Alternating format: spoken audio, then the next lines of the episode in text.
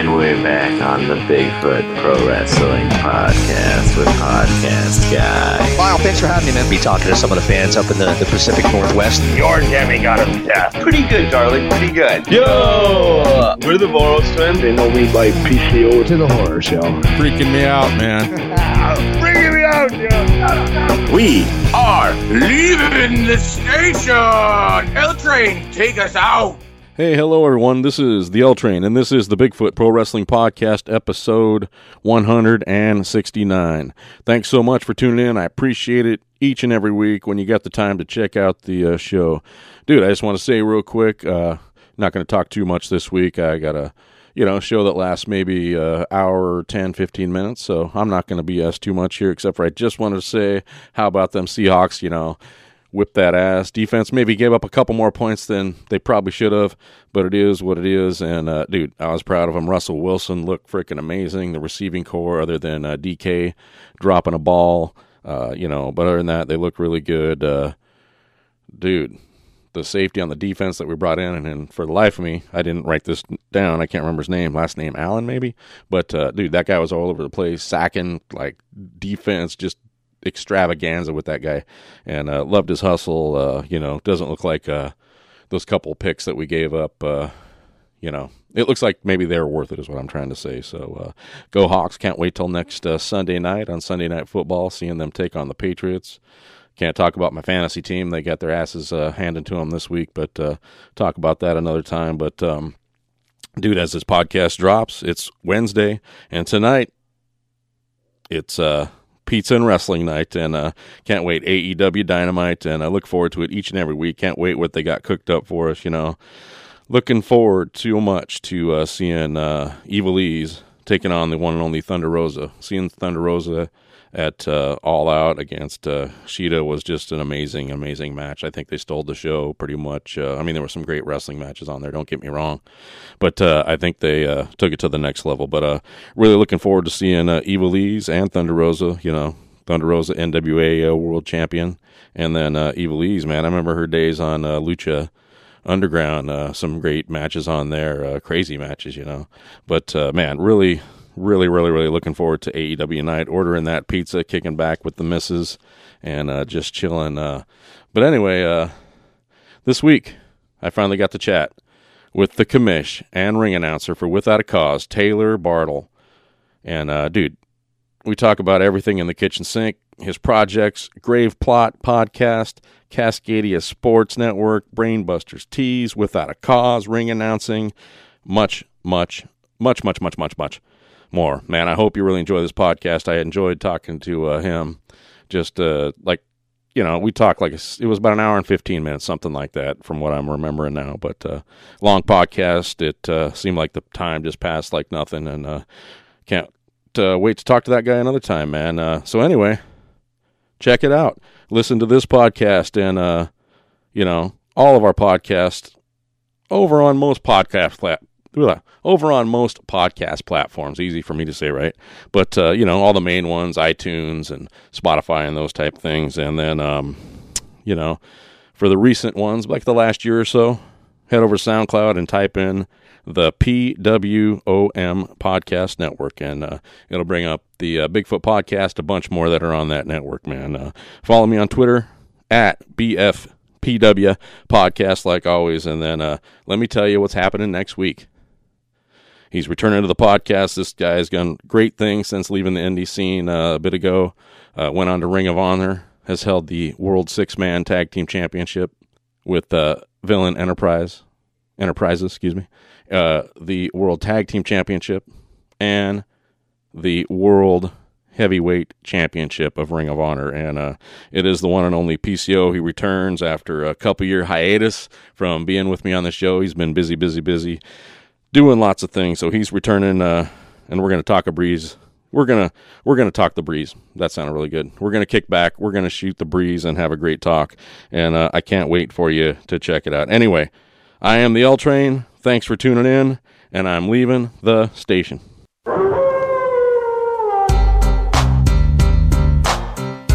Yo, this is the L Train, and let me tell you where the greatest nachos on the planet today will be at this coming week. Thursday, September the 17th. Optimism Brewing, Capitol Hill, 5 p.m. to 8 p.m. A nice little evening jaunt, if you will. Go get yourself some nachos. Go get some great brews. Friday, September 18th. Postdoc Brewing in Redmond, 4:30 to 8 p.m. Jump on it, yo. And then Saturday, Cairn Brewing on September the 19th in Kenmore from 4 to 8 p.m. Yo. Sunday, September the 20th. Ridgecrest Public House and Shoreline, 5 to 8 p.m. Specials this week, yo. You can also find out this information at NachoMamaSeattle.com.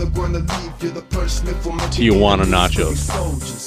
Cheese and Fontina cheese sauce. Tijuana braised beef. Pickled jalapenos or jalapenos. Pickled red onions and cilantro.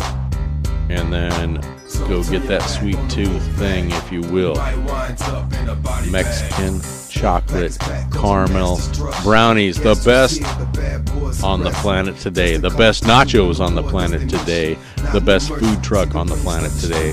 Nacho Mamas, Chris and Sandra, Nacho Mamas food truck, NachoMamasSeattle.com, at Nacho Mamas SCA on Twitter, at Nacho Mamas Seattle on Instagram and Facebook. Hashtag Nachos and Beer. Hashtag Nacho Mamas Seattle. Go get it.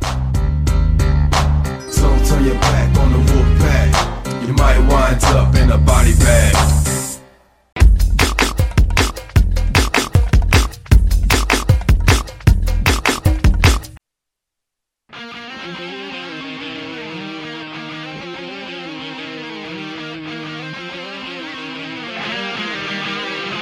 Yo, this is the L Train. We're back for another great Bigfoot Pro Wrestling podcast, and uh, get to talk to a good dude today, man. Uh, he's uh, the commissioner and ring announcer for Without a Cause, but he's also got a bunch of other projects going on too, man. His name's uh, Taylor Bartle, man. How's it going? Not bad. How you doing? I'm doing good. Did I pronounce that last name right? You did. Okay, just double checking. Like I didn't double. I usually try to double check before we hit the button. I was like, I think that's how he says it because I've heard it in person before. Yeah, a lot, a lot of people say Bartel, but no, it's, it's Bartle. Bartel. Oh, okay. Bartel. Bartel. Gotcha. But man, how's it going tonight, man? Uh, you know, we're trying to set this up a couple times. Uh, we were going to do it one time, and then uh, both of us kind of decided to take a uh, a break from podcasting, man. So, uh, so how you been? Not bad. I'm uh, kind of sweating in my living room right now. This smoke and stuff that's going on is really kind of messing with everything. Oh man, it's nasty. I've never seen. I mean, what was it? Last year, the two years ago, we had some pretty bad smoke where the we even had ash and stuff falling down. You know, we came out in the in the morning to get in the car for work. There was that ash all over the stuff. Man, it was a, it was a couple years ago. I'm not sure, but uh, yeah, it's really sucks. You know, trying to go out and like, do anything, you pretty much have to stay inside. You don't want to go out and be breathing that, trying to jog or you know take a walk or anything like that. How bad is it up there where you are? You're up in Everett, right? Uh, no, I'm in Ballard. Ballard. Oh, okay. You're a lot closer to me than I thought you were.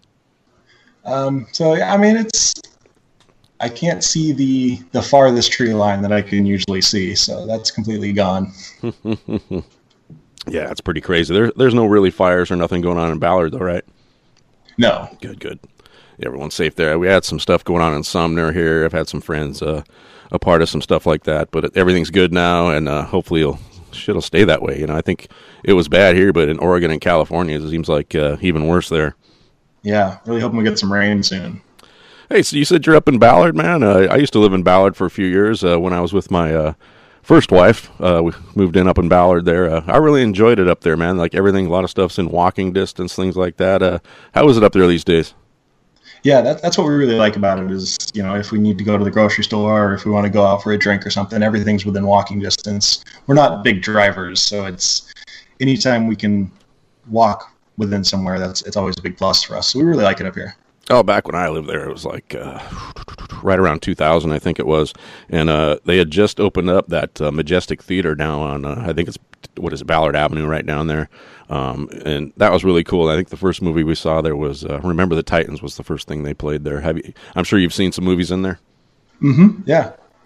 It was really nice because I think the folks from Longacres had came in and kind of bought it up. If you're familiar with the Longacre people that used to own the Longacre family Sure. that owned, you know, Longacres and stuff like that. And I remember going in there the first time and they're passing out T-shirts and all this stuff. And um, the guy was there, one of the, the family members, and he came up and gave a big speech. All the stuff they did into it, man. It's a, it's a really nice theater, and I love that little area down there. Which is uh, kind of your favorite restaurants around in there? Um, well, I'm I'm big on dive bars, so I, I like the Old Peculiar. Um, uh, Little Woody's has great hamburgers. Um, you know, a bunch of the coffee shops down there. Mm-hmm. Uh, King's Hardware is another great great little dive bar. There's a couple down right right off that area there where the Matador is down that little side street. Uh, Mhm. Man, they used to like I have rock bands and stuff in there. I can't remember the name of those places, like the Sunset maybe or and something yeah, else down there. Sunset's Tractor. Tractor, that's it. Yeah, yeah, those were some good times. You ever watch some rock shows in there or any kind of shows? I guess. Yeah, I went and saw the Movielife did like a reunion tour, and I saw them at the Sunset. Oh man, that's nice. So you can go down there, you know, get your uh, rock club on, your show, and have a few drinks with cocktails or whatever, and then kind of jump on a bus or walk walk back home, right? Just walk back, yeah. Yeah, I just lived up 24th there, about 65th Avenue. Just 'cause there used to be a little yeah. barber shop and a uh, tavern there, though. And Yeah, I'm uh, not far from there. yeah, okay, yeah, it's a cool little area. Then I used to get up, take walks down to the the locks and around to the Golden Gardens. Man, it's a great area. Yeah, we really like it. How long you been there? Uh, almost three years. Oh, okay, so you weren't born and raised up in Ballard then. No, Oh, okay. So, man, uh, just to get into some other stuff today, did you watch the Hawks? I think you're a Hawk fan, right? yeah, I'm all Seattle sports fan. So uh, yeah, I, I did watch the Hawks. Oh man, that was a Looked, blast. looked, uh, looked damn good. They did. I didn't. I didn't expect them all to look that great. You know, I mean, there were some issues here and there, obviously, but you know, they, they looked really good. The timing was on, especially that offense. Uh, it seemed like the first couple drives, and then I don't know what they did for a couple drives after that, but then they kind of really uh, stuck it in gear. Russell Wilson looked freaking amazing. He's got so He was many cooking, weapons out there, man. What's that? Said he was cooking, as they say. Oh yeah, he was definitely cooking, man. Uh, so, what were your thoughts, uh, top to bottom, on that uh, Seahawk victory? Even though they kind of gave it up a little bit at the end, they kind of gave up some points they probably shouldn't have. Yeah, um, I mean, I think the run defense is is still needs to tighten up. The secondary is going to be awesome, I think, especially with uh, Adams joining. Um, but I mean, if once you let Russell go, I think that the offense is just going to flow because he really knows what he's doing out there, and he's great at the the option plays. I loved it. The offensive line, for the most part, you know, blocked better than I've seen that team's offensive line block in a little while. And you can see what happens when Russell actually gets the time, or they give Yeah. him some time. At least then he kind of just rolls one way or another. He doesn't necessarily have to leave the pocket. And he was just diamond people. You know, DK, other than that drop and maybe another drop, looked uh, really damn good. And you know, all of them from top to bottom. I just thought the offense looked just great. I love that they went right back to DK right after the drop, Mhm. and you know he scored that touchdown. It just you know it's it's good to keep the guy's confidence up by just going right back to him and showing him that you still believe in him right after that drop. Oh, and you mentioned the new safety, Adams, man. Uh, thoughts on that guy? He was all over the place. He was blitzing. He was like, you know, he was guarding uh, Julio Jones a couple times, man. Uh, He even had a sack. yeah, yeah, yeah. he tore that guy up. But uh, yeah, Yeah, he's good. He's really good, man, and I think he's inspired a lot of those uh, guys on the defense that were probably here already, like uh, Griffin. You know, I think he got beat one time or got a penalty, but other than that, he he was looked pretty sharp today too. Yeah. Uh, when we first traded for Adams, I was like, we gave up way too much. but now watching him in action, I'm like, maybe it was worth it. Oh man, were you catching any of that uh, Patriots game at all? Or not Patriots? Excuse me. Uh, any of the uh, oh god Buccaneers game? No. Uh, I watched. Uh, we watched. A, Brady looked really good in the first drive, and then after that they kind of shut down. I think they were down like 17-7 or something at halftime or something. But it was kind of weird seeing him in that uh, in that uniform. I'd love to see them bring back the uh, the creamsicle orange jerseys. See Brady wearing one of those. Oh yeah, that'd be really cool. The old school ones with the orange and the little Buccaneer thing on the helmet. Yeah, that was. I like those days. That's that's back in my day. Yeah. Actually, when I was growing up, anyway. But yeah, that was a lot of fun uh, watching that, man. What do you think they're gonna? What do you think the Hawks are gonna do this year? What's your? Uh, what do you think? Uh, I'm gonna say 12 and four. You think first place, or you think the Niners? schedule. Uh, the the NFC West is so good this year, which is just so weird. It's always been such a terrible division, and all of a sudden, all the teams are good. Um, Well, even Arizona, I think they could be a sleeper with that little quarterback they got. Man, that guy's dangerous. well, yeah, and they just get, uh, gave Budda Baker the biggest contract in for a safety in NFL history. Hmm. Yeah, I don't know. It's gonna it's gonna be a tough division for sure. Yeah, I think I think we'll be right in there. I'm thinking 11 and five, but you know, kind of right with you. I think more of a wild card. Maybe San Fran will one up us, but going to depend on those head to head matchups. But you know, disgust me to say that, but might be the way it is. But well, you know, who knows? Maybe this defense, if they shore it up like you were talking about, you know, anything could happen. Because I think that offense is going to, as long as injuries don't happen to the line and the running backs, you know, and the weapons, because they got tight ends all day, you know. So hopefully they'll get it done. I think they'll be a, a wild card team, but I think they might get to the championship round. I don't know. They're gonna be tough. It is, it is, man. So a little, uh, you know, sometimes I look over people's websites, find some funny things to talk about or whatever it might be. But I was looking at yours and uh, one of your social media things, whatever it was, and I saw you were getting ready to watch uh, AEW All Out, and you had a little a bottle of the little bit of the bubbly there. You were going to make some mimosas and. You know, for a mimosa mayhem, man. Uh, so tell us about getting a bottle of that stuff, man. Uh, how was it? It- It's pretty good. Um, I, I didn't have real high expectations because it's you know it's promotional basically, but uh, I was I was pleasantly surprised. I got two bottles of it for Christmas last year, and I Oh. just finally got a chance to crack into it. Man, you were. And I, I drank almost the whole bottle by myself. yeah. Did you get a good little uh, little buzz off of that thing watching the show? Yeah, a little bit. Did you mix it with the? Did you have it as mimosa style though, or did you just take that bottle and start drinking out of it? No, I was drinking mimosas, but I started before the show started, and since Mimosa Oh. Mayhem was the main event, I had to just keep drinking mimosas throughout the whole show. So are both bottles gone now, or did you just polish off that one? Just the one. Oh, okay. So you're better than me. I probably would have got a little excited, especially starting that early in the, uh, like you said, the main event wasn't till till later on in the show, man. But uh, you know, speaking of that show, man, uh, what'd you think of that show? I thought it was a good show. You know, it didn't have a lot of maybe big surprises or people showing up, you know, which some people expect with the pay per views now. But I thought the wrestling from top to bottom was really good. Uh, Thunder Rosa, I loved seeing her. You know, That we've seen her Without a Cause before. It might have been the best match on the entire card. But uh, what'd you think of the show, man? Overall, I thought it was really good. There was, you know, a, a couple kind of scary moments with with Darby in the body bag, and then you know Matt Sydal falling off the top rope, and then of course Matt Hardy. Uh, that whole thing was. I, I still am not convinced that he didn't have a concussion. Yeah. They keep telling us that he didn't, but he, you know, he couldn't walk. So it was scary, and it, it just it kind of put this cloud over the rest of the event. But Mhm. like you said, overall, I think I think the wrestling was really good.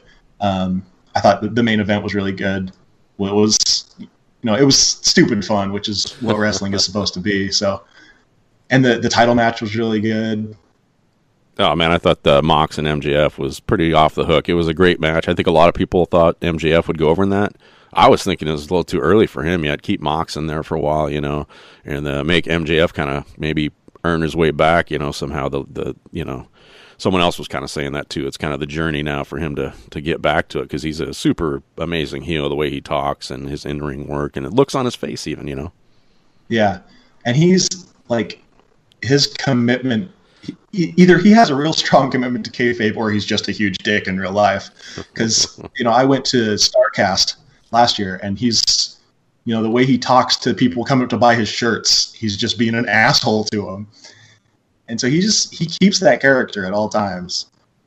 That's what I see even on you know Twitter and Facebook. You never see him like saying, "Oh, you know that's great, thanks" or something like that. You know, Right, it's like yeah. you know, f break. you, you're you know whatever it might be, and it, he's great. He reminds me of that super old school kind of heel or you know wrestler just in general that they they keep the kayfabe. They're not breaking it for no one, even on social media. And it's uh, it's good to see a guy like that these days. Yeah, And It then, looks like they're setting up a new program for him and Wardlow, which should be interesting. oh yeah, that'll be good. That'll be really good. And then, uh, of course, I mentioned it. Thunder Rosa taking on uh, Shida, for, uh, you know, for the AEW Women Belt, man. And uh, I thought that match was maybe the match of the night. If not, it was close, and uh, I enjoyed it very much. Uh, what were your thoughts on that? And then thoughts seeing, you know, Thunder Rosa on TV with the NWA belt. We've seen her in person at Without a Cause. Uh, yeah, I agree. I think that was probably match of the night. I think Shida could have, you know, at least a four star match with a broom. She's fantastic. And then Thunder Rosa is just, you know, she's the NWA Women's Champ, so obviously she's extremely talented as well. So I was really excited for that match, and it, it lived up to my expectations for sure.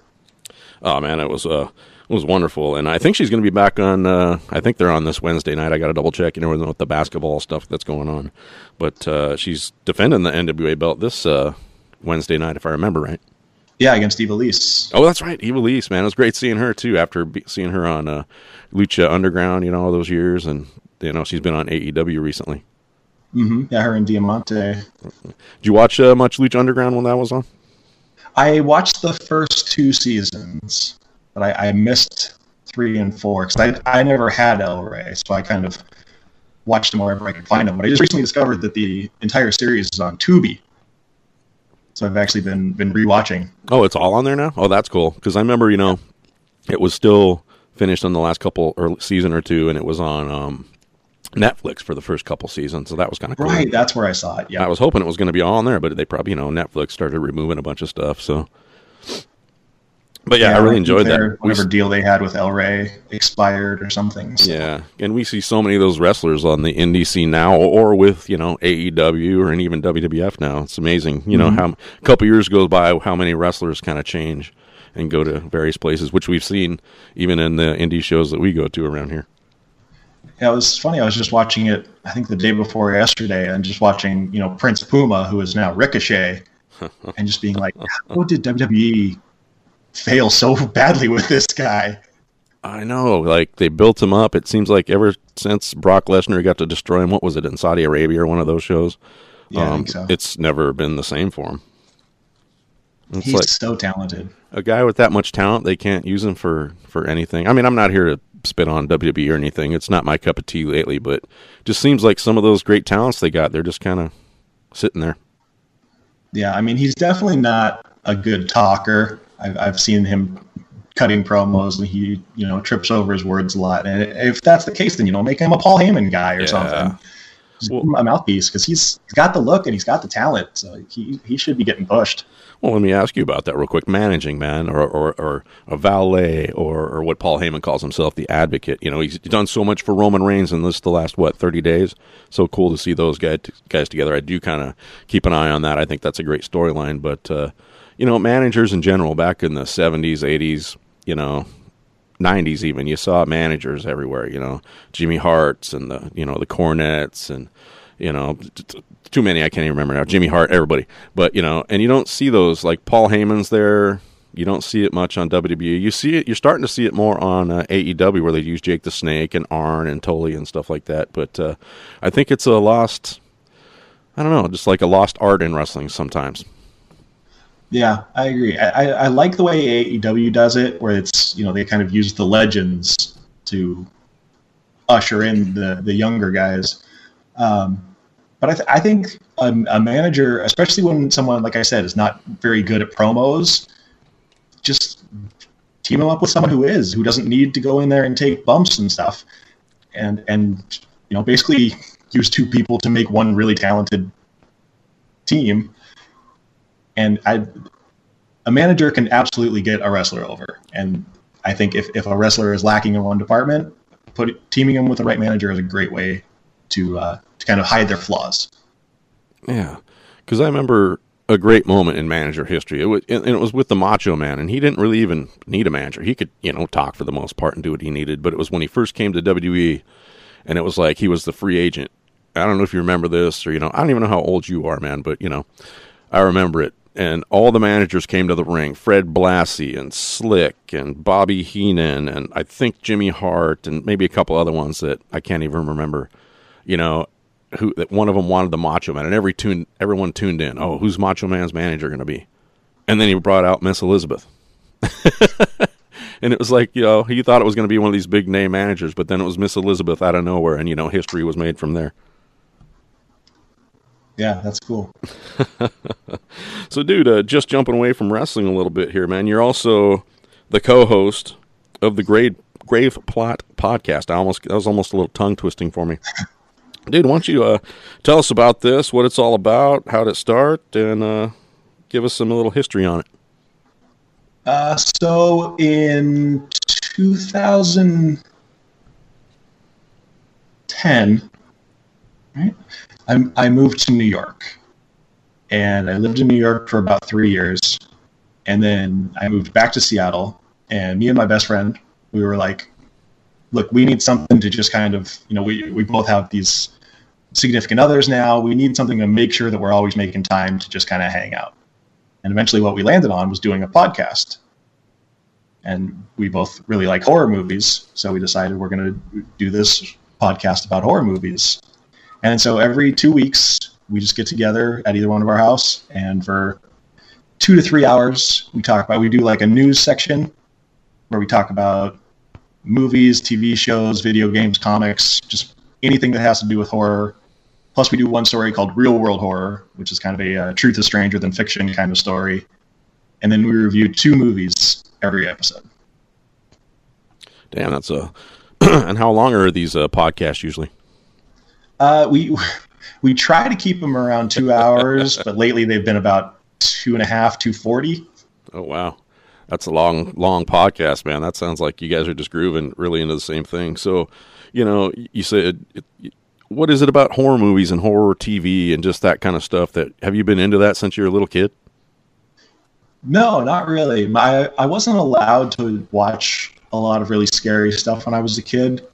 Um, and it, it was never something I really like wanted to. It wasn't like I really wanted to, and just my parents wouldn't let me.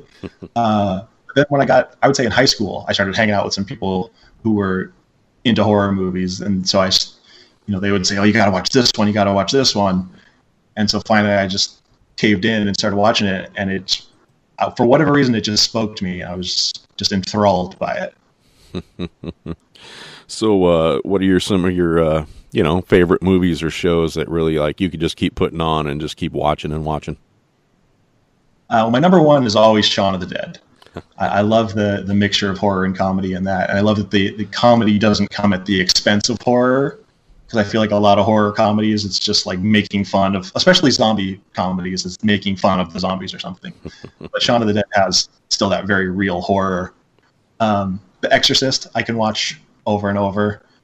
Uh, the Shining, all, a lot of like the you know the newer classics, not necessarily the Universal monsters. Nothing against those, but the the movies from like the fifties and stuff just don't ring as much with me.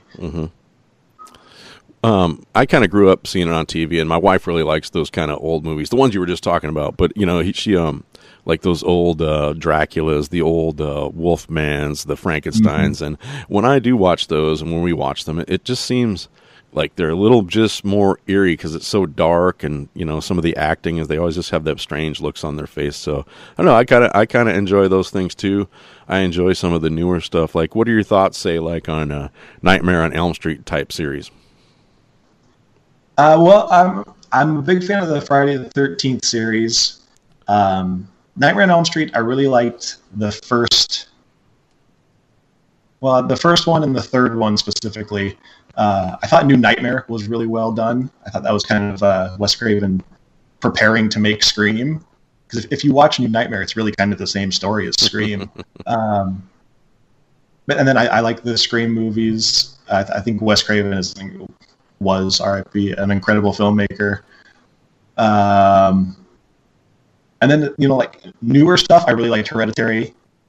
Uh, I know Max will kill me for this, but I really liked Midsommar.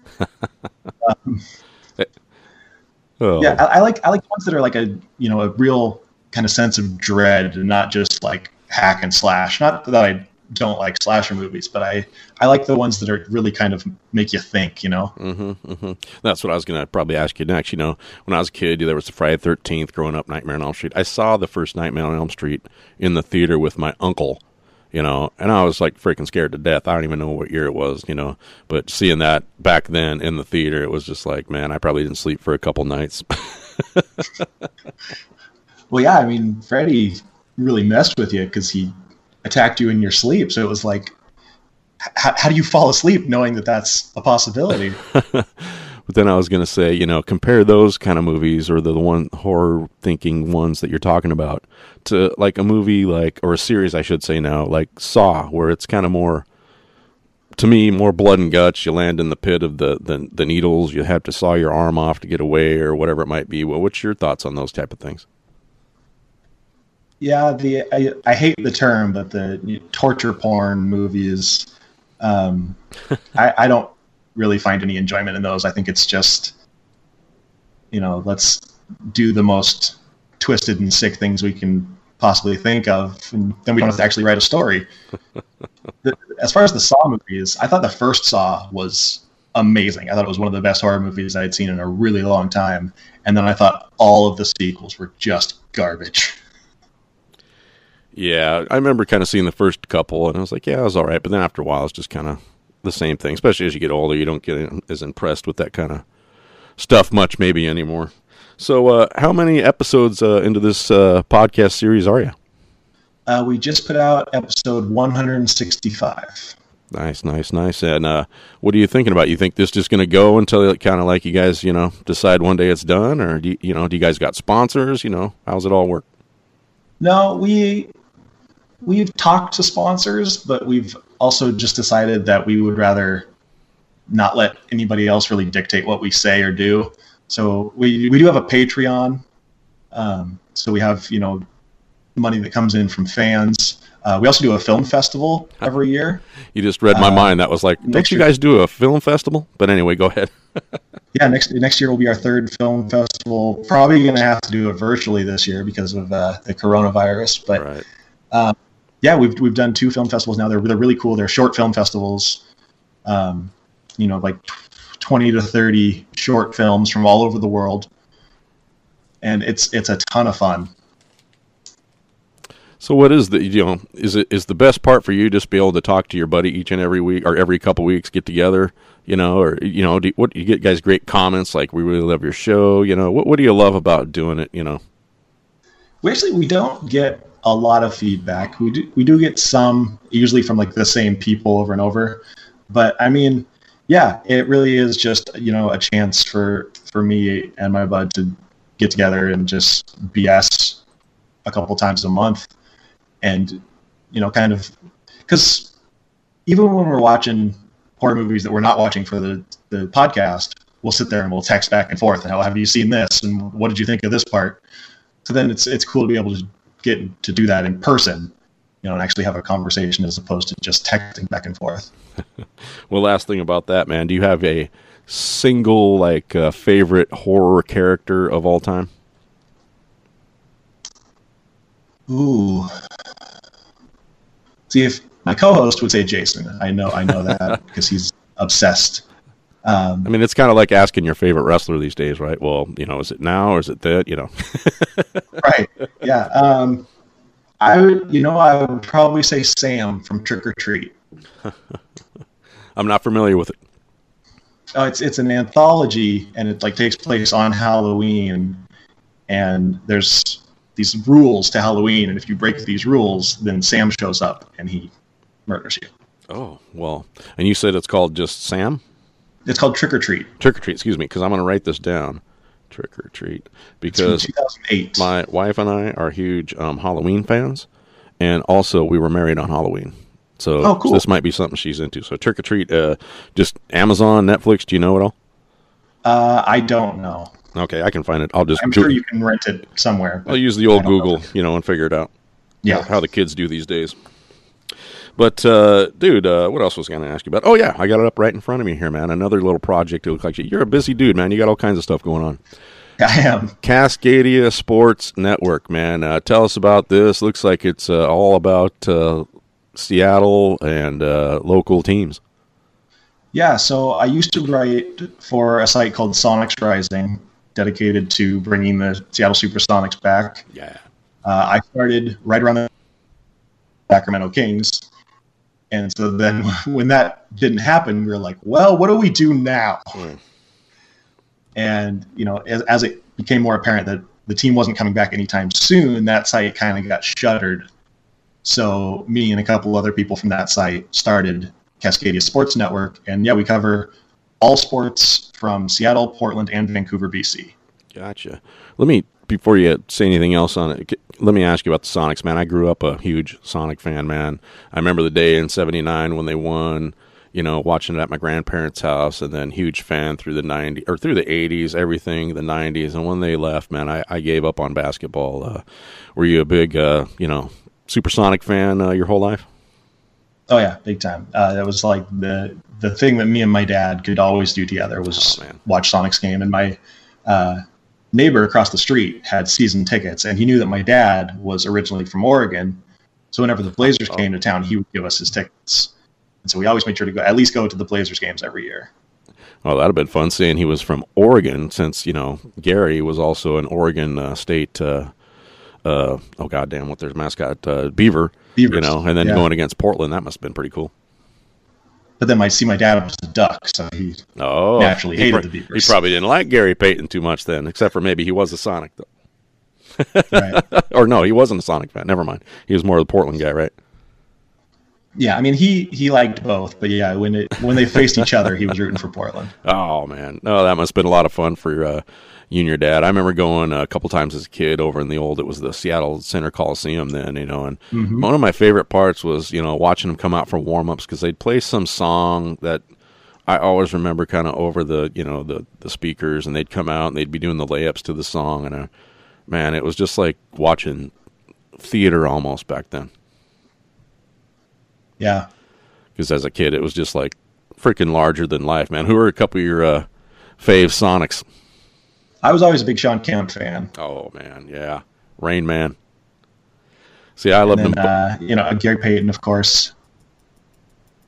Go ahead. oh, I'm sorry. Just uh, Gary Payton was like my favorite guy. Him and Shawn, all those years. But I always remember some of the side guys. I always had like uh, Eddie Johnson or you know Ricky Pierce or even uh, Frank Brickowski and you know some of those guys they brought in to help. Man, I thought that team that they took to the finals against the Bulls that year, man. If they'd have kept that together another year, I think we'd have we'd have won it the next year. Yeah, I, I really liked Hersey Hawkins too, Oh, and then Brickowski. Watching him and Dennis Rodman go at it in the finals was just Oh. so entertaining. that was great stuff, man. Like the And two Steve bad. Scheffler, of course, the the human victory cigar. Oh, you have to love the chef, man. Especially if you're Every time watching. they were it. up by like twenty five, it's like, all right, chef. Yeah, and the crowd would go crazy, and you couldn't wait for him to throw him the ball, right, so he could score. Oh, he worked so hard. What's funny is he looked like he actually had a lot of skills, but he never really got too much time. He was really good in, at Purdue. Right, Purdue. so anyway, I'm sorry, man. I digressed there a little bit, but anyway, back to Cascadia Sports Network, man. So you're covering all the Seattle and Portland and Northwest stuff, man. Uh, so tell us about it. How much work goes into this? How many people you got working on this with you? Um, we've got probably I want to say like 15 people now. Um, and a couple of them cover multiple things. We've got uh, people getting ready for the Kraken, of Mm. course. Um, and we we just got a new Vancouver Whitecaps writer, so he's working on that. We've got writers on uh, Portland Timbers, Seattle Sounders. Uh, we do some college writing. We've got a couple guys who are actually currently at U of O, so they write about the Ducks. Oh, nice. Um, yeah, it's it's chugging along. We've you know there's there's still a lot of stuff we don't cover. We cover Seattle U, but we don't cover a lot of UW, strangely. Um, but we do have a guy who's going to start writing about Gonzaga. Uh, we don't have a, a Canucks writer at the moment, so if you want to write about the Canucks, get in contact with us. Dude, it sounds like a, a great little venture. A lot of people involved, and just kind of a really fun kind of uh, thing to do. Um, do you see this kind of growing? Is it more just a hobby type of thing? Uh, I mean, it's it's mostly just a hobby. We've had um, we actually had one guy who just kind of branched off his Seattle Storm coverage into his own site, and he's starting to make money off it. So you know, we we have no problem being kind of a springboard for bigger things if it ends up going that way. So, um, but I mean, obviously, if you know, it does get bigger and it starts starts making a lot of money. We're obviously not going to complain about that. and uh, you know, how do you follow this? I see it's over here on Twitter, and it looks like there's a website too. Yeah, CascadiaSN.com. Got it, got it, got it. Start uh, checking that out for our daily sports uh, breakdowns, right? Yeah. Dude, uh, another thing you had going on for a while. See, again, busy, busy man here, man. Your wife must be patient.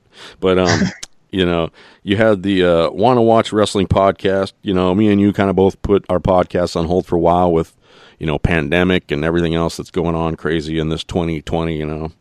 But, uh, any, um, first of all, tell us about that podcast a little bit. Uh, what was it about, uh, and uh, how did you get it started? So my original idea for it was I was going to have wrestlers come on, pick a match, and then we would just watch the match. And then I had another idea where I was like, what if I do the same thing, but with Lynn, my girlfriend, because she doesn't watch wrestling at all. and so I, I thought it would be kind of fun to, you know, explain to her what's going on and everything. And then I asked somebody, I was like, well, which one should I do? And they were like, do both. So that's what it became was me and her, and then we would get a wrestler or a tag team or someone to come on, and they would pick a match, and we would just watch the match and just kind of talk our way through it. And a lot of it is explaining to her what's going on. But it was a lot of fun.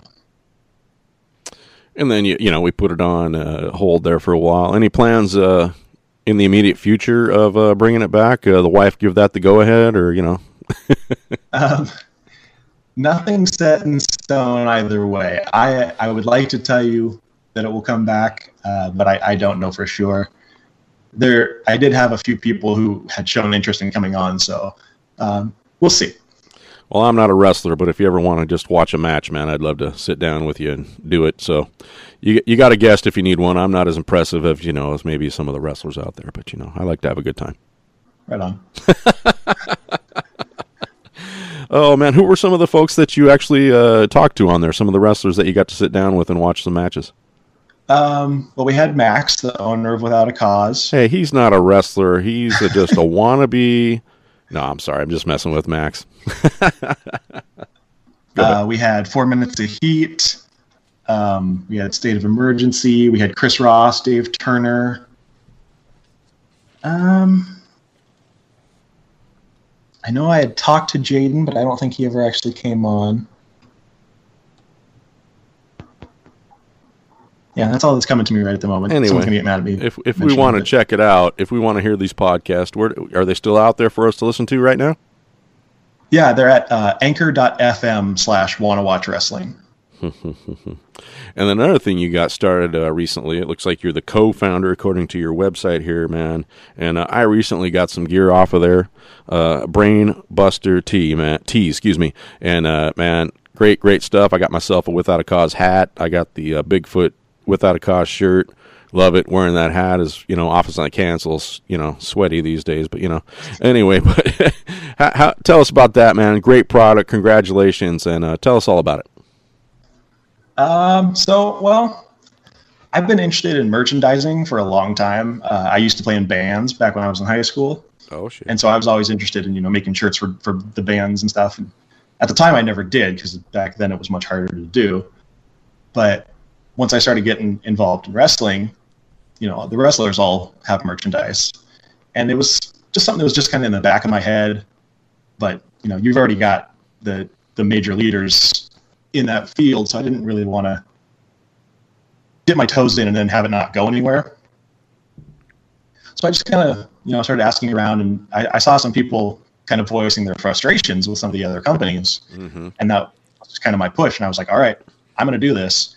And so yeah, I reached out to a couple people. Um, one of the guys I run Cascadia SN with, Kevin Nesgoda, as well as uh, Keenan Bailey, who is actually a part of the Without a Cause family. Um, and we all sat down and we, we built up this website and we started building a roster of, of wrestlers and we launched on July 1st of this year and we, we've done better than I think we expected so far. I mean, how does something like that work? You guys sit down. All right, we're going to do this t-shirt company. Obviously, you probably got to have some kind of dough between you. That's, you know, none of my business. But um, you know, how does it start? How do you find the t-shirts and you know, get to print them and all that kind of stuff. How does this all come together for you? So we use a third-party printer. So we we get the designs, we put them up on the website and everything, and then we, once someone orders one, we send it off to the third-party printer. They charge their fee, and then whatever the profit is, we take a small percentage, and the rest goes completely to the wrestler. Gotcha, gotcha, gotcha. So the more business up that starts coming above or coming up for you guys, the better for you guys, better for the third party, and obviously good for the wrestler. Yeah, and we, and we have really good margins on a lot of stuff. You know, it's we, as far as I know, I don't want to step on any toes, but as far as I know, we're the only company that lets the clients pick the price. So if somebody like we have a, a, a Jody the Wrestler T-shirt on our site for two hundred and fifty dollars because that's what he wanted to sell it at. I don't know why, but Just- yeah, if he sells one, the margins are going to be amazing. So, um, yeah, so you the amount of money that they can make is almost entirely up to them. Obviously, you know, if you sell a shirt for two hundred fifty dollars, you can't expect to sell a lot of them. But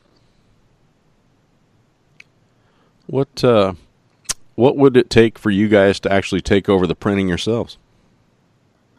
um, Like you get your t you get the t-shirts, you're printing them. You guys got your own little warehouse, your own shop. Have you thought about that anyway? I guess. yeah, but I mean, you know, then, then you've, you're talking about renting out a space, um, and you know, actually buying a screen printing machine, and knowing what you're doing.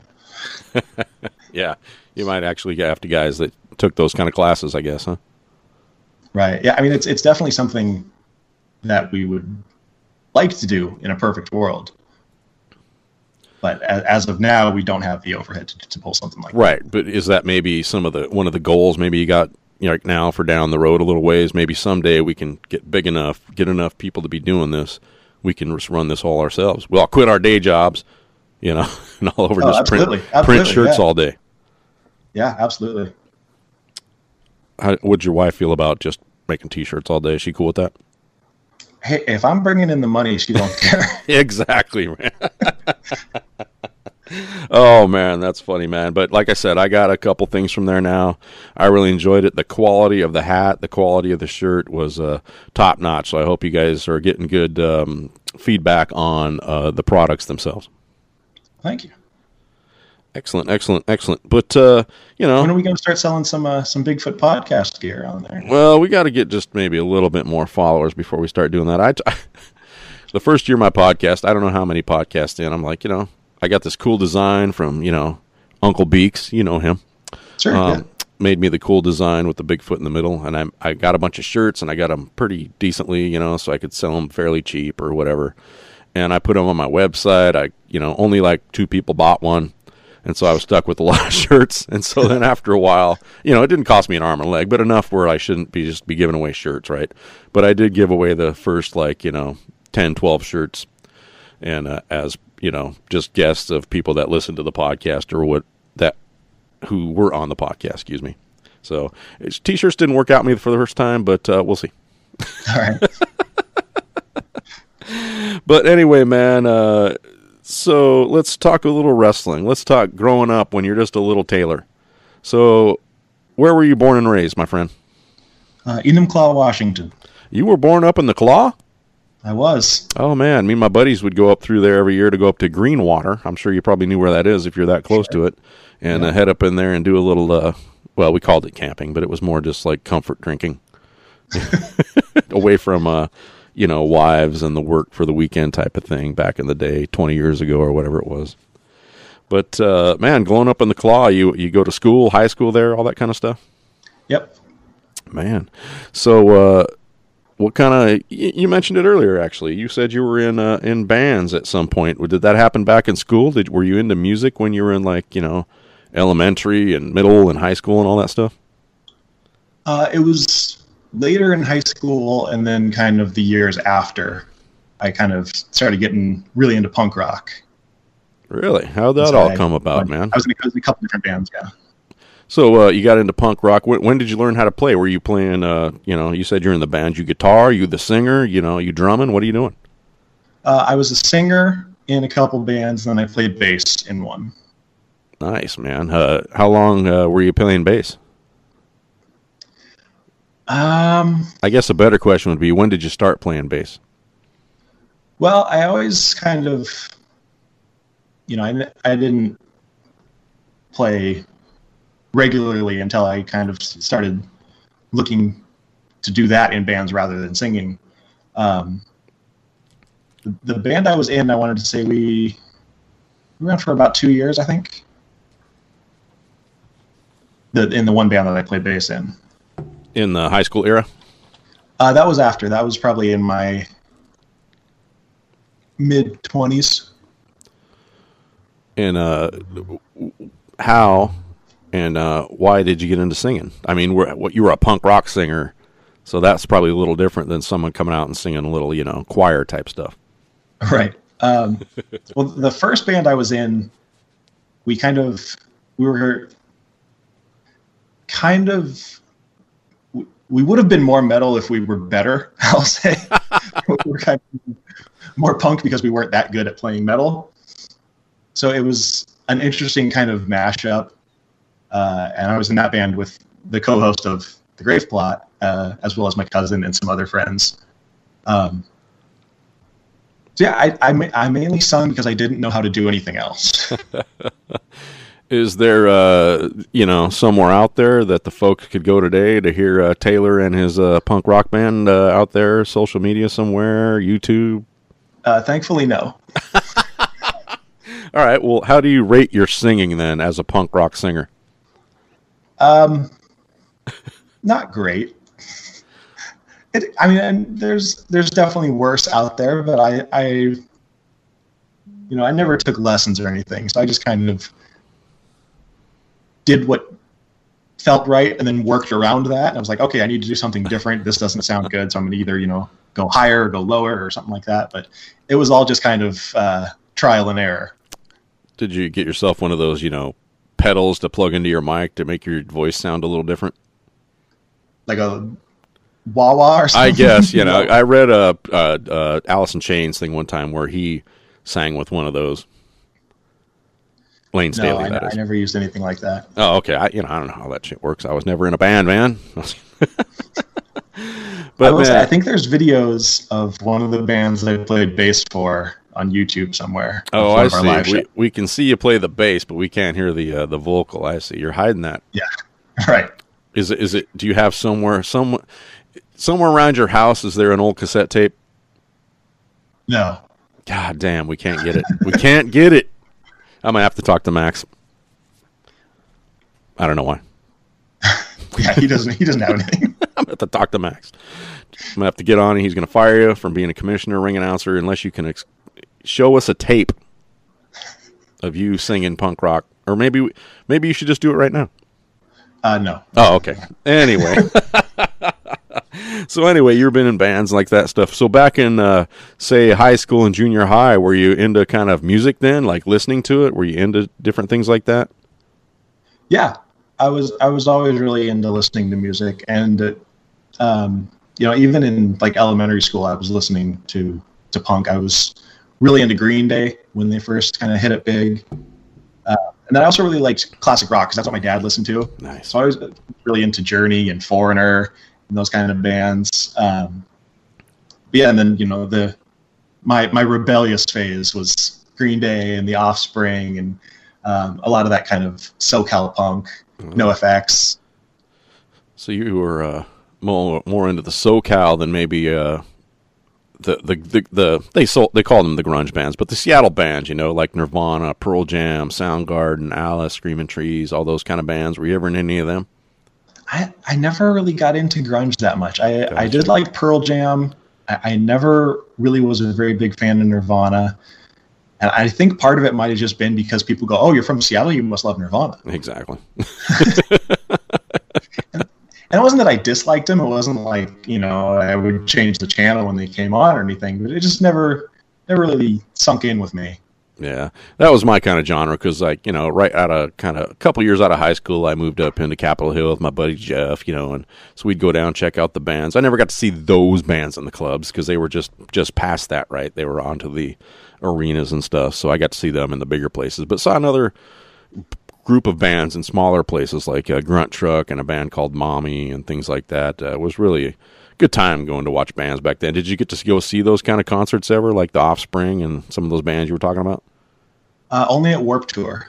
Ah, I never got to see them in any of the small clubs and stuff. Um, I mean, then when I got older, I went and saw like Alkaline Trio at the Showbox, um, I've, and, and uh, El Corazon, which was formerly Graceland, which was formerly the Off Ramp. yeah. Actually, I used to work at a pawn shop, and I had a guy come in with a guitar, and he was like, "I bought this guitar the day after I saw Mookie Blaylock play at the Off Ramp." a very old sentence. Because uh, Mookie Blaylock, of course, turned Of into course. Pearl Jam. Yes, sir. Yeah, Pearl Jam. Just to let you know, they're my pretty much my favorite band of all oh, time. yeah. You know, I just love them, who they are, what they do, the music. You know, kind of what they stand for. Me and my friends are like, you know, they're just like family guys that get to go on tour. You know, a few months a year now. You know, it's like, Yeah. oh man. So back in high school, you're into music and stuff. Into any athletics? You know, football, wrestling, baseball, any of that kind of stuff. You, you're kind of a taller, bigger guy, right? Yeah, I, I played basketball my uh, freshman and sophomore years, and then I ran track Mm. my uh, senior year. I, I did long jump and triple jump. And uh, so, how did all that work out for you? Ever thought about taking it to the next level? How'd the basketball go for you? Because, you, like you said, you're a taller guy, but there's a lot of taller guys that play basketball. I'm only a five foot six and a half guy. Yeah, well, I was, you know, I want to say I was like six feet my sophomore year, and I had always played as a big, you know, with my back to the basket and shooting little jump hooks and stuff. And then the basketball team was like, "We want you to play guard." I'm like, "I don't know how to play guard. I can't dribble worth crap." Like, That's going to be rough unless you're Dale Ellis or something. right? Yeah. Um, so that never really turned into anything, and you know, I played recreationally for years until I got old. But um, yeah, I was always I was always a big basketball fan and and loved to play in the backyard and stuff. Oh man, me too. Back you know in the day, playing with my uncle, my buddies, you know, playing all the time, and then watching the Sonics, watching even though they weren't good when I was a kid, the Washington Huskies basketball team, you know, and just that was just a good time. But uh, man, so uh, you know, we talked about what you kind of did uh, in school, high school. Uh, when did um, the first first memories of pro wrestling kind of? When did it happen? So my my parents told me recently that I used to watch wrestling with my grandpa. That's not what I remember. My my first memory is sitting. I want to say I was at my aunt's house, and it was a Saturday morning, and I was just flipping through the channels, and I came across. Uh, I think it was called WCW Worldwide, yeah. and the first thing I saw was Rey Mysterio. And you know, since I was into horror and stuff, I, w- I was always into Halloween, Mm. and I remember he was wearing a orange and black mask and outfit, and so I was immediately just kind of drawn in. And so I was like, all right, whatever. There's nothing else on. I'll just I'll watch this. And I watched that match, and then I watched the next match, and the next match, and I ended up watching the whole show. and naturally, they were like, you know, make sure you tune in Monday night for Nitro. Oh so I was, I was like, all right, well, I guess I'll, I'll watch that. Yeah, sure, why not? And then it just kind of snowballed. The next thing I knew, I was hooked. And you know, like you said, you know, we're really into the the mask and Rey and stuff like that. But uh, you know, watching that program, was there other stuff that was just grabbing you? Was it the athleticism? Was it the theatrics of it? Uh, was it just the crazy matches? And I don't even know who would be announcing then. Uh, was it Tony Schiavone or one of the off kind of guys? You know, because Schiavone probably did Nitro. I don't know. I think it was Mike Tenay Oh, and yeah. Bobby Heenan. Oh, so you still got Bobby Heenan though. Yeah. See and that? then, of course, Mean Gene was doing the, the backstage stuff. oh, that's a lot of fun. I grew Yeah, it was mostly the athletics because you know obviously Rey Mysterio was was incredible then, oh, um, and it, he's he's still so good now. He's obviously you know slowed down a lot, but um, yeah, there was just the the um, athleticism, and then a lot of the the backstage promos kind of hooked me because I would, you know, I was still a mark then, so I was, oh yeah, I believe what this guy is saying. I want to, I want to watch this guy fight. When I first started, uh, the promos were almost better than the fights for me sometimes. Like the fights were amazing because you know when you first, when I first started watching, I didn't realize obviously the first little bit that it's you know, they're it's I don't want to say fake because you know someone will jump out here and punch me in the face, but uh, you know a scripted scripted match is what I should probably say. But uh, you know, so it was insane seeing the matches. Like, how do they do that to each other, man? They're not. They're that guy didn't even bleed. He got punched right in the nose. But Right. then you know, especially watching WCW or NWA back in the day, the the studio shows with Gordon Solie and later Tony. You know, when they come out, studio audience, they're cutting those promos just live right there, no cue cards. It it was mesmerizing almost, especially like when Ric Flair would come out, you know, or you know Dusty. Like I don't even know what the half the time Dusty was even talking about it, but I was just like so into it, you know, because he was just like he. I don't know. He just like took your whole attention when he came on there, right? What was it like for you? Yeah, I mean, I I remember the Steiner brothers. Oh yeah, I don't know why, but I just remember the Steiner brothers cutting promos and just me just being so enthralled by what they were saying. And you know, Scott Steiner, for all his faults, he's still an incredible promo, even if you don't know what the hell he's talking about. But the guy knows how to, you know, he's a presence in front of the camera.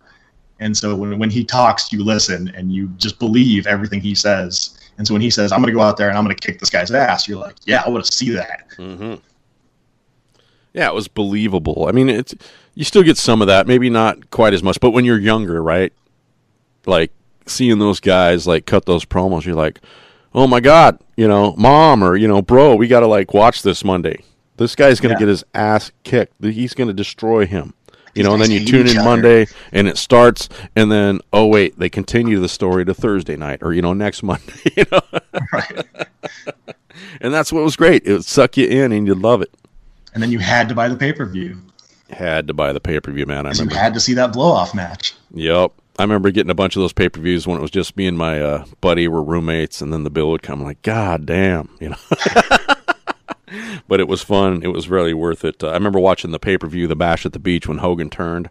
Might be Oh, the most man. memorable pay per view I ever remember of all the pay per views. You know, not that the match was that great, but the storyline of it. You know, who's going to be the third man, and then it turned out to be Hogan, and what went from there was just amazing.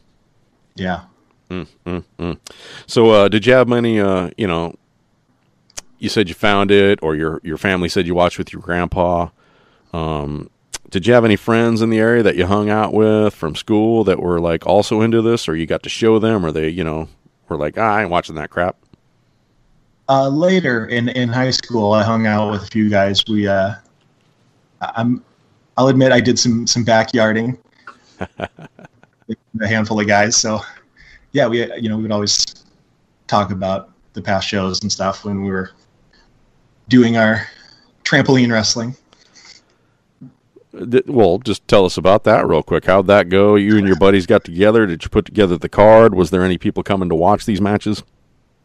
Uh, so it was these two guys that ran the whole, you know, quote unquote promotion, and they would just say, you know, hey, we're going to do it this date. We want you to fight this guy, and it was, you know, it it was very similar to how a professional promotion works, just on a much lower scale. um, one of those guys actually went on and did did some real wrestling. Uh, he worked for a, a few promotions in the area. So, wasn't all worthless. But yeah, people did come and watch. Um, you know, we would set up chairs in my buddy's backyard, and a lot of our friends from school would come and watch. Nice. It's mostly just you know jumping out of trees through cardboard boxes and stuff. Was there an actual ring? No, there was a trampoline. Oh, a trampoline. Right, right, right, right. Well, that's you know that works kind of the same. You can do some stuff off of that. Yeah. W- was there a championship title? Uh, yeah, one, one of my buddies uh, actually bought a ECW replica title belt, and we used that. Did you cover the ECW part with like a little tape or something and put your own promotion on there? No, Just went with it. Like fuck. just went with it. Screw it. This is it. This is the title, man. That's all that matters. Title, bro. Yeah, nobody looks that close. So, man, uh, you know, you mentioned Rey Mysterio, but uh, you know, growing up, you know, watching Nitro, WCW, who were some of your uh, like favorite guys that you couldn't wait to see each and every week? Uh, Or I was girls. always a big fan of the Luchadors. So uh, there was obviously Rey Mysterio, uh, Juventud Guerrera, and then I really liked Billy Kidman. Yeah. Um, I, I hated Chris Jericho just because he was always feuding with Rey. Um, same with Eddie Guerrero, and I like I realized later that Right. of those guys because I hated them so much. Like the reason I hated them was because they were so good. They were doing their job. Exactly, and they were doing it so well. Um, Dean Malenko, uh, DDP, Raven, Sting. See, uh, not to interrupt, but Dean Malenko, there's an underrated guy, man. That guy could go out there and, you know, like everyone says, he could go out there and wrestle like a broom or a mop or something and make it look good. That guy was incredible. I don't know how many probably guys he wrestled and put them over because he was so good, but he wasn't really great on the mic. Yeah, he wasn't exciting to watch, but he yeah he could just do whatever he wanted in that ring. He would have been great back in the 80s. I don't know, his size maybe would have got him, but he was more of a, you know, an old school type of wrestler, right? Yeah, Hmm. he's the man of a thousand holds. He is the man of a thousand holds. Well, didn't Chris Jericho beat him with that list? He was the man of a thousand and four holds. Yeah, Another great moment in wrestling history, man. But uh, bar. what about live shows back in the day, man? Did you ever go hit up any uh, WWE pay per view shows, house shows, any other wrestling shows back in the day when you were a kid? Uh, I did go to WCW Fall Brawl at the Tacoma Dome. Oh man, what was uh, going on there? House shows. Uh, that was when DDP won his first uh, WCW championship. Was that the four way or something like that? hmm Yeah, it was him, Hogan, Sting, and Savage. I think Uh, I think Flair was in there. maybe it was Flair instead of Savage. I remember that. Huge Ric Flair fan. Sorry. yeah, I was uh, like I was a big fan of DDP, but I wanted Sting to win, so I was like disappointed at the end. But then my mom was like, "But you like DDP." I know, but I wanted Sting to win. It is Sting. Come on, everyone loves Sting. Well, yeah, he's the icon. Oh man, he is he's the icon. I remember when he was the surfer guy taking on Ric Flair for 45 minutes at the Clash of Champions back in the day, man. Uh, Sting is just he's done so much. I wish he could have got to the WWE just maybe a little sooner and had him do some cool stuff, but it was what it was was. It was pretty fun. Uh, you know, maybe he could have won a match, but it is what it is. Shame we never got that Undertaker match, but I mean, they could probably do it now with the way they did the kind of AJ Styles Undertaker match at um, at WrestleMania. I thought that was phenomenal, by the way. But That's you true. know, it just wouldn't be the same as seeing those two just stand there face to face in the ring with the the leftover smoke from the the you know the ring entrances coming out and stuff. You know. yeah. Oh God. See why you got to bring it up now? I'm all depressed. Can't finish the podcast. Turn it off. No, just kidding, dude. Uh, so we talked about your love for wrestling and stuff, man. Uh, so later on, you are now the ring announcer and commissioner, by the way, of ring annou- or ring announcing. You are the ring announcer and commissioner of Without a Cause, man. Uh, how did that start? Had you ever done any type of ring announcing or introducing people in your life up till now, Taylor? No, never. Um, so uh, it all started again when I first moved back from New York, and Max was working for the company that I worked for and actually still work for. Dirty And Max. I, I swear that one of the first things he ever said to me was, "Do you like pro wrestling?" Like I don't think he even said hello. I think my boss said, "This is Max," and Max said, "Do you like pro wrestling?" Like, yeah. And so then all of a sudden we were just immediate friends, and you know just hung out, watched wrestling, and then when when he started without a cause, he said, "Hey, I'm doing this thing. I have a job for you." Uh oh. yeah, whatever you whatever you need. Thinking he wanted me to, you know, like help set up the ring or, you know, be timekeeper or something. And he's like, I need you to be ring announcer and host. And I was like, Hell yeah. So that was your first response right there. Hey, I want you to do this. ring announcer and host, and you were like, hell yeah, instead of like the nerves wrenching suddenly? No, I was just I was just overjoyed at the the, the possibility. The nerves didn't come until later. okay, well, go I ahead. actually With, had the first show, and I was like, I have no idea what I'm doing. anyway, you were asked to be ring announcer, you know. So uh, what went from there? Did you do some research? Did you talk to any other ring announcers? You just like maybe watched, you know, ring announcers on TV. What'd you do from there? yeah, you know, I I never really paid attention to ring announcers before, but after that, I went back and I listened to, uh, you know, like Michael Buffer and uh, the, the Fink, and just you know watched some of the the current guys like Justin Roberts, and just kind of tried to get a feel of what they do and how it kind of amplifies, you know, the entrance and puts the wrestlers over. So yeah, I, I did do a lot of research. I didn't talk to any other ring announcers, but I did find myself paying a lot more attention to the entrances than I ever did before, and just going on YouTube and you know just just looking up ring entrances and looking at different indie guys who I'd never heard of and seeing how they do it and just trying to find my own version of it. So you got closer to the show. Uh, as you get closer to the show, never done never done this before. Does you know things start to pucker? Does the abdomen start to feel butterfly? You know, when did that kind of start happening? Um, probably when I'm behind the curtain Oh and because you know there, our first couple shows, Max would come out and address the crowd and then bring me out. And so as I'm standing there behind the curtain at our first show and listening to Max, I'm just in my head thinking of all the ways this can go wrong. and I, you know, I'll admit, our first couple shows, I was definitely very stiff and very just kind of like, I am a professional. Well, I think I've you know I've been to quite a few of the Without a Cause show. I was at the first one, and you know just to you know not to blow smoke up you, man, but you do a great job. Maybe you start a little stiff, but now, man, you're just like you just come out there. You're smooth as silk. You do your thing. You do your little run around the ring. I mean, you you probably don't even use cards anymore in your hand, do you? Uh, I, what I do now is I put it up on my phone, and during the match before the next match, I'll I'll kind of memorize it on my phone, Nice. and then I'll just stick the phone in my pocket and get in there and do my thing. So tell, getting back to that first time, you come through the, the, the curtains. He's like, "Here's Taylor," and you get in the ring, man. Uh, what did you feel like that first time? Oh, You know, you got a, I don't know, maybe 150 people staring at you, whatever it might have been that first show. I don't know. Hopefully, a little more than that. But uh, what was going through your mind, your belly, and uh, how did it go for you? The main thing I was thinking was none of these people know who I am. Like Max gave me this big like grand entrance, and I'm like nobody knows who I am. and so then I'm just like, you know, don't don't forget anything. Don't don't mess up anybody's name.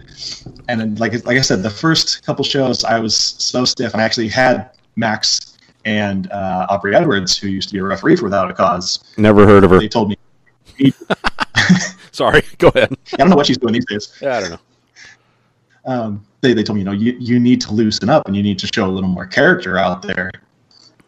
And one day it just kind of dawned on me that I'm not there just to be the ring announcer. I'm there to be the host. I, I'm, you know, here to get the crowd hyped. I'm here to get everyone involved. And I'm not just here to say, here comes so and so.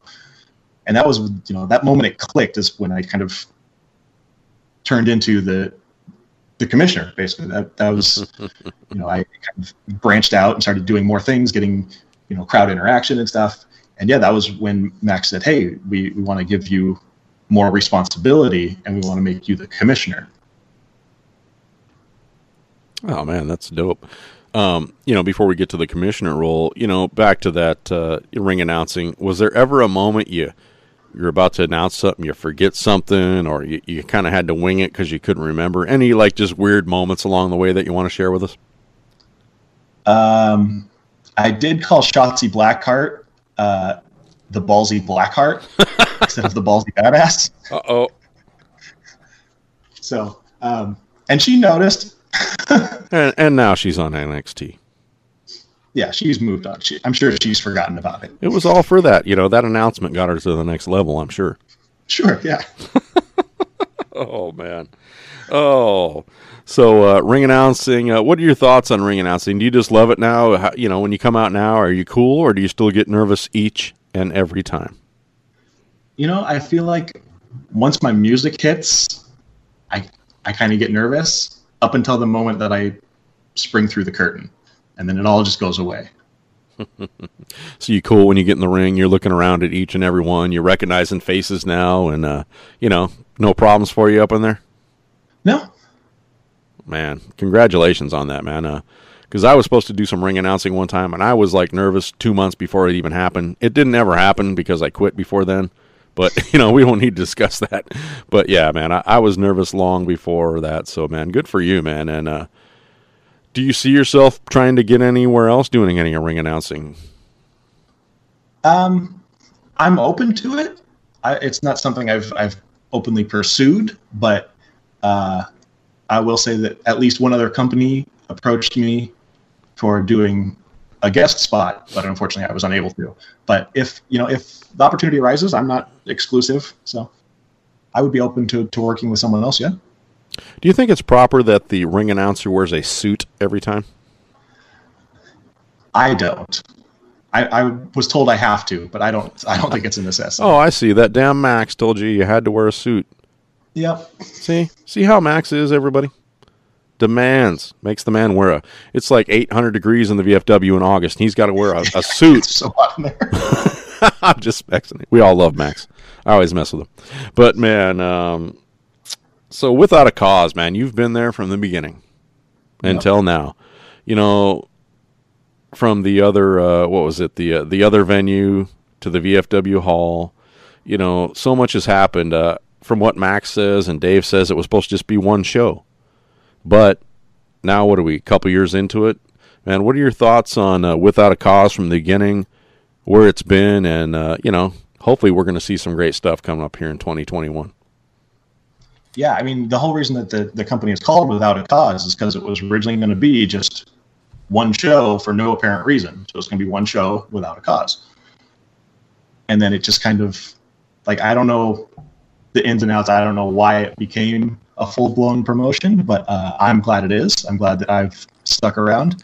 Uh, and it's it's gotten a lot bigger and a lot more prominent than I ever expected. I thought it was just going to be you know a lot of the local guys kind of doing their thing, and it was just going to be you know the people from other local promotions kind of melting pot in, and then we started bringing in you know people like Shotzi Blackheart and B Boy and uh, Tom Lawlor and and then of course Chris Bay came in and became champion, and I was like, this is a real like legit thing, It and it's it's got it really went Sorry. legit. They brought in a lot of great uh, outside talent after those first so many shows. You know, you know, Effy came in at one point, Hammerstone with a bunch of grazing, ma- a, a bunch of amazing matches, uh, and uh, you know, so many others now.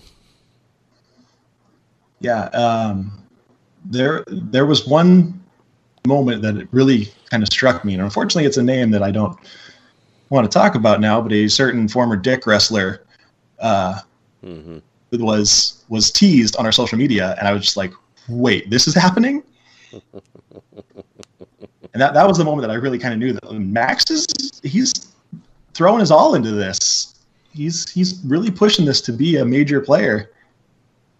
Well, dude, you guys got some great folks, you know, along with yourself. You know, you got Max and and Dave and Chris, and you used to have, you know, that little referee that's on TV once a week on Wednesday nights helping you guys out too. You know, it, it, a lot of great brain power going on there, right? Yeah, for sure. Oh man, Uh, a lot a lot of really dedicated and committed people. oh man, and, and it's you know, there's a lot of great uh, things going on in wrestling here in the Northwest, but uh, I don't know. There, there's a few going on, uh, but for me, without a cause, is like pretty much my family right now. You know, you and Max and Dave. I'm a sponsor of the of the shows. Uh, I will be when they come back, and uh, I look always look forward getting in my uh, car with my wife on Sundays once a month, heading up to Everett. Man, it's uh, so much fun. A great venue. There's some great stuff to do in the uh, in the neighborhood, even before you go to the show. Yeah, and the the after parties are always really great too. Oh yeah, and uh, hopefully those guys get to come back soon too. You know, uh, Tony V's right. Yeah, You know, I think they shut down recently because of the, the, the extended COVID stuff and all that kind of stuff. But uh, wishing good thoughts for those guys, and hopefully they uh, are able to come back. for sure. Pardon me. So, uh, being a uh, part of Wax Along that you are, and a huge fan, what are the couple top moments in Without a Cause history for you personally? I mean, number one has to be Jeff Cobb making Oh, his, uh, yeah. his surprise appearance because I've I've never heard that building that loud before, and it was it was I love the the moment where there's like some people who know what's going on right before everyone knows what's going on because it's like Cobb's music hits and I think only a few people really knew whose music that was, so you just kind of buzz, and then once he pops out of that curtain, that place just exploded. Yes, it did. I was over um, not far from the table, off to the right, a little, or excuse- yeah, off to the on that side of the arena or VFW hall, uh, just off to the right of the table, and I heard the music, and I jumped up, and then saw him. Man, I was jumping up and down, swinging my arms. There were so many people jumping up and down. People were running off from the bar up close so they could see. It was an amazing night.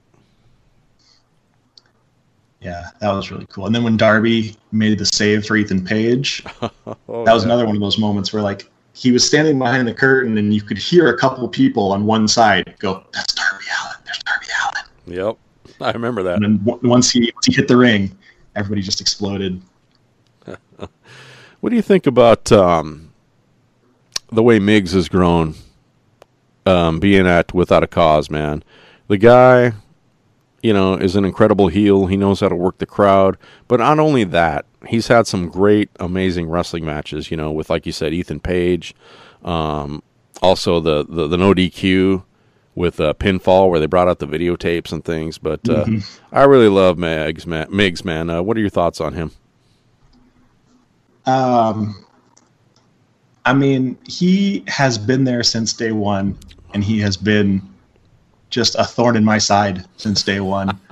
um, you know, that probably my best WAC moment was when I got to punch him in the face. So, um, but no, he he, you know, breaking character. He is an, an incredible guy. He's a, and he he loves this business. You know, he knows that he's not the best wrestler. He knows that he's not, you know, going to go out there and put on five star matches every night. But he he works his ass off, and he he's a great character. And um, I, I think Max and Chris have done a great job of rewarding him by giving him matches with people like Ethan Page. Oh, that was a phenomenal night. It was a great night. You know, we got the big kind of swerve in there and everything else, man. Uh, I'm telling you, man, without a cause, Max and the and the powers that be there doing a phenomenal job. Uh, I think you've really, uh, you guys have really put yourself on the map. Not to kiss up because I love you, all you guys so much, but uh, I think you know people talk about it on the indie scene without a cause now. Yeah, I mean, I, I see people on Twitter being like, "Oh, I'm just going to watch this thing on IWTV without a cause, whatever that is," and then as they're watching it, they're like, "Well, yo, this is legit. Like, here's Tony Deppen, here's uh, you know, Chris Bay, and all these other great people that I know, and they're wrestling at this indie in Everett, Washington, wherever that is." Oh, one of the hottest matches ever on IWTV is Chris Bay and Hammerstone. that match, oh man, that was that was a banger. Yeah, I thought they were going to break the lights. So did everyone else. Uh, we we have been told that if those lights get broken, we are all going to be shot. I bet I wouldn't. Ma- I you know that I guy. believe him. I 100% believe him. There's that guy that comes, helps, brings the flag out, and tells you you're going to do the national anthem. I wouldn't f with that guy for one second. Yep, that's the guy that told us. Oh man, oh my God, man, we've been talking for an hour, sixteen minutes, my friend. It's been great, but uh, we probably want to start wrapping it up here tonight, man. So, uh, dude, what do you got for any kind of final thoughts? What do you want the fans to know about uh, Taylor Bartle, Without a Cause, Brain Busters, any of the stuff that uh, you want to put over? Um, It's a big question. Yeah, really, especially with all the stuff I got going on.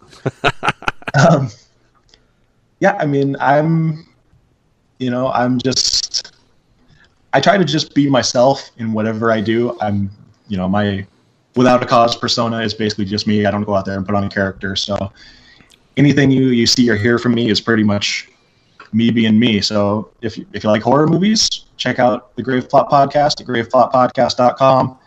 If you like sports, check out cascadiasn.com. And of course, uh, wacprowrestling.com is Without a Cause's website, which I run, by the way. Um, and then brainbustertees.com, we are getting more wrestlers every day. We uh, just put out a new shirt for Vinny Massaro, who was on Lucha Underground. Oh yeah. So, um, and you know, all your Without a Cause shirts are going to be there. He's he's the So- pizza guy, right? That's him. Yep. That's right, the pizza man. so when are we going to see some Taylor Bartle merch? Uh, there's actually there is a Commissioner Bartle shirt under the Without a Cause section of Brainbuster Tees. It says "Wrestlers have the right of way." Oh, very nice, very nice. And from time to time, there might be even a uh, a code out there somewhere that you might be able to save some percentage on these things. But uh, I don't know if there is right now. Not at the moment, but uh, I think Halloween there probably will be. Big sales coming at Halloween. He said so. Never mind. I'm sorry. hey You heard it here man, uh, we just talked for so long. It sounds like we could talk again sometime, which we hopefully will once we get back to uh, some wrestling here. Or you got anything you want to put over, man? Uh, Taylor, thanks for coming on here today, uh, and I appreciate you very much, man. Anything else you want to say before we head off? No, just s- support your local indie. Where can we follow you personally on social media? Uh, I am on Twitter at the Taylor Bartle or on Instagram as Taylor of Terror. Taylor of Terror on Instagram, baby. Anyway, man, thanks for coming on. Uh, but anyway, man, have a great night, and uh, hopefully, hopefully, here in 2021, we'll be seeing each other soon. Sounds great. Thank you very much.